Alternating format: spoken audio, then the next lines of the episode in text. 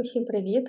Вітаю в психологічній студії Сенс. Нагадаю, що мене звати Мар'яна Франко, а ви слухаєте блог психотерапевтки.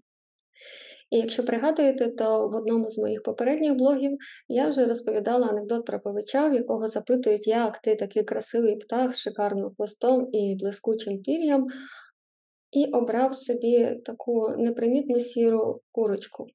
Чому ти з нею? Павич на хвильку задумався і потім відповів: Ну, тому що ми обидвоє любимо мене. Тож сьогодні пропоную поговорити трішки про стосунки, бо, як ви вже здогадуєтеся, в кожному жарті насправді лише частина є жарту. Тож, якщо ми подивимося на стосунки як на систему з психологічної знову ж таки точки зору, то ця система має перебувати в балансі, і тоді ми помітимо, що коли є хтось дуже поганий, то дивним чином поруч виявляється, що з ним є хтось дуже хороший.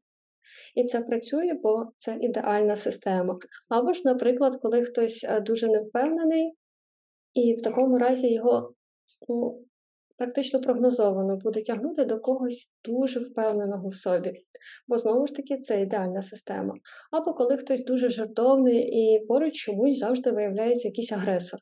Знову ж таки, бо так працює ідеальна система. І навіть ви можете пригадати такий наш культурний класичний наратив е, з романів, напевно, різних країн і з фільмів про те, що хороша дівчинка завжди закохується чомусь в поганого хлопця. Ну і тепер ви знаєте відповідь, бо це ідеальна система.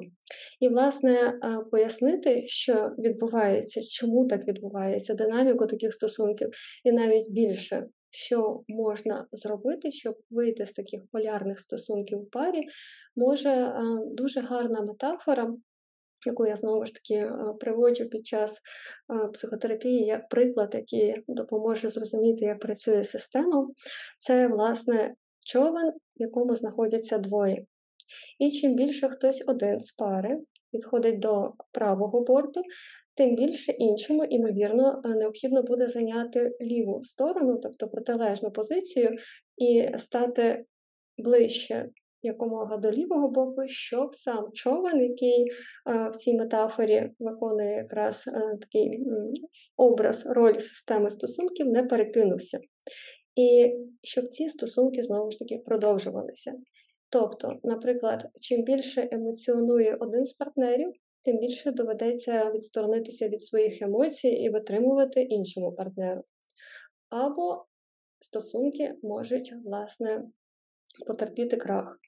І, власне, це люди роблять, щоб зберегти стосунки. Бо якщо кожного з них спитаєш, а для чого ти е, починаєш настільки багато говорити про свої переживання, про свої емоції, е, то людина, ймовірно, скаже, що для того, щоб зберегти стосунки, для того, щоб їх покращити. А якщо у іншого партнера в той самий час спитаєшся про його намір, чому він відсторонюється, закривається, виходить в іншу кімнату тощо, то він скаже для того, щоб зупинити конфлікт, щоб зберегти стосунки.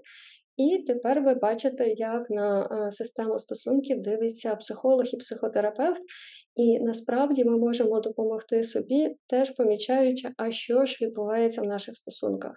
Бо проблема в тому, що якщо така поляризація продовжується, і партнери все більше розходяться по крайніх точках того, що в нам, тим більше ризик, що будь-яке втручання в систему, і тут увага, чи ззовні, наприклад, там діти в підлітковому віці, або ж поява когось третього, або ж е, зсередини. Це може бути якась індивідуальна криза, екзистенційна криза, що будь-яке з цих втручань стане критичним, бо система вже дуже поляризована і вже дуже на таких крайніх точках тримається.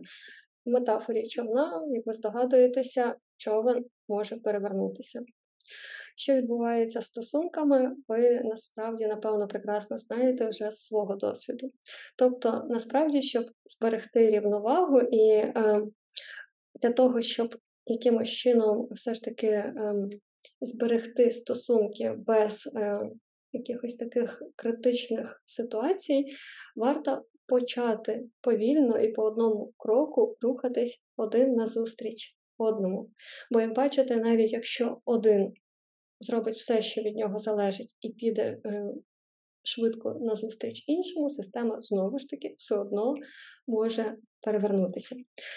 І, ем, скажімо, в нашій такій е, метафорі, в нашому прикладі, е, якщо один буде вчитися трошки притримувати свої емоції, щоб почути іншого, а інший навчиться потрошки говорити і про свої переживання, і що, власне, він теж старається заради стосунків, то напевно все ж таки стосунки е, вдасться покращити і поплисти вже в тому напрямку, в якому хочуть обидвоє партнерів, але не тільки зберігати просто рівновагу, щоб ці стосунки хоч якось трималися купи.